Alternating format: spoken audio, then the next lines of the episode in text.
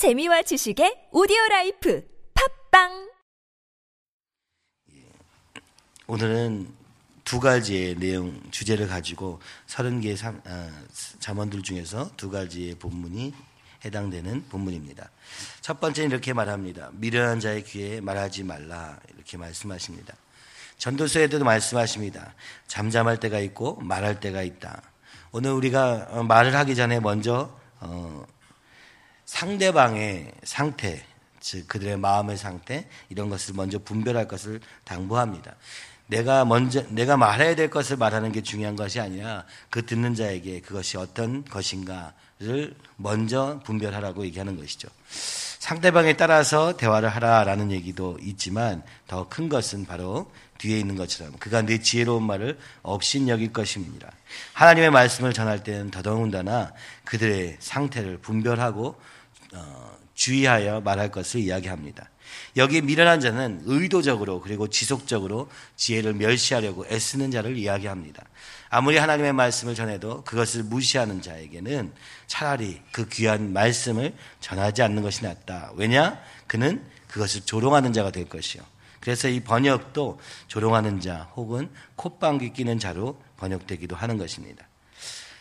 아무리 좋은 이야기라도 듣지 않으면 그것이 절대로 그 사람에게 영향을 미칠 수 없는 것처럼 말씀에 대해서도 그에게 아무리 지혜로운 말과 하나님의 뜻을 전하려 해도 듣지 않겠다고 하는 사람, 억지로 의도적으로 지속적으로 그것을 듣지 않고 멸시해왔던 사람에게는 그것이 귀한 것으로 여겨지지 않는다고 얘기하는 것입니다.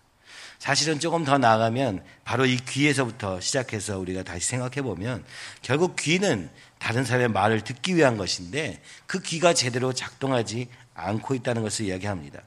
귀는 결국 그 마음으로 마음에 어, 들어가는 통로가 되는 것이고 바로 듣는 대로 순종하는 것을 의미하고 있는 것입니다. 그래서 귀라는 것은 그저 들리는 소리를 듣는 기관 정도에 머물지 않고 이 잠언에서는 곧 그의 마음을 대변하는 것입니다. 하나님의 말씀을 들은 대로 또 아는 대로 순종하지 않는다면 그 귀는 고장난 귀와 같다. 그래서 미련한 자라고 표현하고 있는 것입니다. 오늘 우리가 말씀을 듣는 이유는 바로 깨닫고 그래서 이해하고 그뿐만 아니라 순종에까지 가지 않는다면 이 말씀의 가치를 조롱하는 자의 자리에 있을 수밖에 없음을 이야기하고 있는 것입니다. 수 없는 성경 말씀을 알아도 그것대로 순종하지 않고 그것을 어, 자꾸 어, 순종을 미루다 보면 결국에는 그 하나님의 말씀을 조롱하는 자리에 가 있을 수밖에 없는 것이 바로 오늘 사람임을 기억한다면 그의 상태를 보며 그가 정말 들을 만한 가난한 마음일 때 그리고 그가 이 말씀이 정말 그에게 유익이 될 때 이야기하는 것이 좋지 내가 옳다고 생각하는 대로 계속해서 말하는 것은 그렇게 어, 현명한 것은 아니다라고 얘기하는 것입니다. 그리고 이제 두 번째 잠언이 옛 지계석을 옮기지 말며 이야기합니다. 바로 이것은 여기에 나오는 이, 이 10절에 나오는 이 옛 지계석을 옮기지 말라. 그리고 고아들의 밭을 침범하지 말라는 것은 22장에 부와 관련된 10계명에서 나오는 두 계명입니다. 두 계명을 한 절에 모아놓고 있는 것입니다. 똑같은 내용이 또 이 23장 안에서도 반복되는 것을 볼 수 있습니다. 옛 지계석을 옮기지 말라. 바로 오늘 지적들을 통해서 자기의 땅의 위치를 구분 짓는 짓습니다. 요즘에는 GPS가 발달하고 그래서 이것을 여러 가지로 어, 할수 있지만 당시에는 이 돌을 가지고 그 경계를 정했던 것입니다. 그러다 보니까 욕심이 과한 사람은 남의 돌을 옮겨서 곧 나의 돌을 옮기면 남의 돌도 같이 옮겨지게 되는 것이죠. 그래서 이 땅의 경계가 자꾸 흐트러지게 되는 것입니다. 밤에 몰래 바꾼다든지 이런 일들이 있게 되는 것이죠. 이 욕심으로 말미암아 남의 일 것들을 침해하게 되는 것입니다. 사실 의도는 내가 좀 더 가지기 위한 것이었는데 결국은 남의 재산을 침해하는 대로 어, 가게 되는 것이죠. 특히 그들이 약자라면 이것은 더욱 쉬운 일이 되었을 것입니다. 심지어 두 번째는 그래서 말하는 것입니다. 고아들의 밭까지도 고아들은 아버지가 없기 때문에 그를 지켜줄 자가 없기 때문에 약자 중에 약자인 것이죠. 그래서 그들의 재산을 그들의 돈을 갈취하고 그것을 나의 유익으로 삼는 그런 모습을 이야기하고 있는 것입니다. 자기의 힘으로 다른 사람의 것들을 빼앗는 자들에 대한 경고가 10절과 11절에 있습니다. 그리고 자문에서 지속적으로 이야기하고 있는 얘기이기도 합니다. 왜 이것을 하지 말아야 되느냐? 아, 그들이 약하니까 내 의로움으로 하라고 하신 것이 아니라 오늘 11절은 설명합니다. 그들의 구속자가 있다. 그들을 구원하고자 하시는 분이 계시다. 그들 지금 이 땅에는 그 아버지가 없었어. 연약한 자 같아 보이지만 오늘 그들 뒤에는 하나님이 계시다고 이야기하고 있는 것입니다. 어, 이 성경의 사회에서는 레위기 25장 25절에 보면 만일 내 형제가 가난하여 그의 기업 중에서 얼마를 팔았으면 그에게 가까운 기업 물을 자가 와서 그의 형제가 판 것을 물을 것이요. 어떤 사람이 있습니다. 근데 그가 너무 경제적으로 어려워집니다. 그러면은 그 레위기에 써 있는 것처럼 친족 중에서 가족 중에서 가장 가까운 사람이 가서 그가 판 것을 다시 사가지고 와서 그 형제에게 주라고 성경은 말씀하고 있습니다. 즉 가장 가, 가까운 가족에게 그 의무를 더해 주신 것입니다. 그래서 비록 그 사람이 잘못했더라도 그 사람이 어려운 공경에 처했을 때 가족을 통해서 하나님이 보호하시기를 원했던 것입니다. 가족이 아니면 사촌에까지.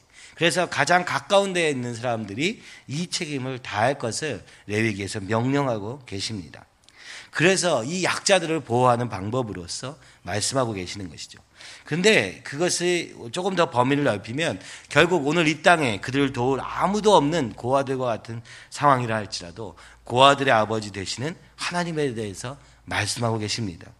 즉 레위기의 25장 25절도 결국 하나님을 대신해서 가족이 혹은 친척이 그의 어려움을 감당하라고 얘기하고 있는 것입니다. 그래서 그들을 도와서 다시 살 수 있는 땅을 되돌려 와라 이야기하죠. 성경의 재산에 대한 그리고 경제에 대한 관념은 이와 같습니다. 하나님이 이 땅의 모든 소유의 주인이라고 말씀하고 있는 것입니다. 아무리 내가 노력해서 많이 가졌다 할지라도 그것이 전부 내 것이 아니라 결국 이것을 통하여서 옆에 있는 사람들을 하나님을 대신해서 돕는 자가 되라고 얘기하는 것입니다. 그것이 가족에서부터 시작되고 또 옆에 있는 친척과 형제까지 이르게 된다고 말씀하고 있는 것입니다. 왜 그러냐? 바로 오늘 우리 이 땅을 지으시고 그들의 주인 되시는 하나님께서 오늘 그들을 향하여서 안타까운 마음으로 그들과 함께 있다고 얘기하는 것입니다. 내가 멋대로 할 수 있습니다. 내 돈이 많으니까. 오늘, 오늘날에 많이 벌어지는 것처럼. 그래서, 어, 자랑하고 다른 약한 자, 없는 자들을 멸시하면서 살 수 있습니다. 그러나 그것이 얼마나 위험한 것인가 오늘 11절은 말하는 것입니다. 이 땅에 아무것도 없어 보이는 자들 뒤에 고아들의 아버지 되시며 아무것도 없는 자들의 아버지 되시는 하나님이 계시다고 이야기하고 있는 것입니다. 우리가 연약할 때 아무것도 없을 때 하나님이 우리의 위로가 되십니다. 강한 자보다 약한 자를 더 세우시려고 하시는 그 분은 바로 이 땅의 공의를 세우기 위하신 그 사랑으로부터 시작되고 있으며 바로 오늘 우리가 아무 의지할 것이 없을 그때 하나님이 우리의 의지가 되어 주셔서 승리케 하실 것임을 말씀하고 계시며 또 반대로 내가 다른 사람들을 어, 멸시하는 자리에 있는 내가 뭔가 가진 것이 많은 자리에 있으면 주의하라고 경고하고 계시는 것입니다. 네가 네 가진 것과 네 능력으로 다른 사람을 멸시할 때 그 뒤에 하나님이 계실지도 모른다고 말씀하고 계시는 것입니다. 그래서 우리는 눈에 보이는 가난한 자와 약한 자를 멸시했을 뿐인데 결국 그 뒤에 계시는 하나님을 노하게 하며 그 하나님께서 그것들을 어, 풀어주시리라 원한을 풀어주시리라 이 말은 무서운 말입니다. 보복자가 되신다고 이야기하고 계시는 것입니다. 그의 억울함을 풀어주실 분이 하나님이라고 말씀하고 있는 것입니다. 오늘 이 두 가지를 보면서 또 이어지는 많은 것들을 보면서 하나님은 이렇게 말씀하고 계십니다. 관계 속에 오늘 사람들 속에 개입하시고 계시는 하나님. 근데 그 하나님은 사랑의 하나님이요 은혜의 하나님이라 약한 자의 편에 서서 그들의 억울함과 그들의 어려움을 돕고자 그것은 어떤 약한 자만이 아니라 우리 모두를 향하여서 우리를 구원하고자 하시는 분이라고 말씀하고 있는 것입니다.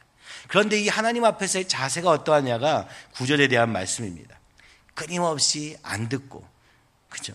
끊임없이 멸시하는 자, 그는 결국에는 그 하나님의 복을 누리지 못하고 그 하나님 반대편에 설 수밖에 없다고 얘기하는 것이며 약한 자와 또 어, 그래서 여기 이제 어, 30개 잠언에 보면은 약한 자에 대한 얘기가 계속해서 반복되는 부분이 있고 두 번째는 미련한 자 그리고 노를 품는 자 이와 같이 하나님을 대적하며 하나님을 향하여서 잘못된 행동들을 하고 있는 자들과는 함께 하지 말라는 말도 함께 나옵니다.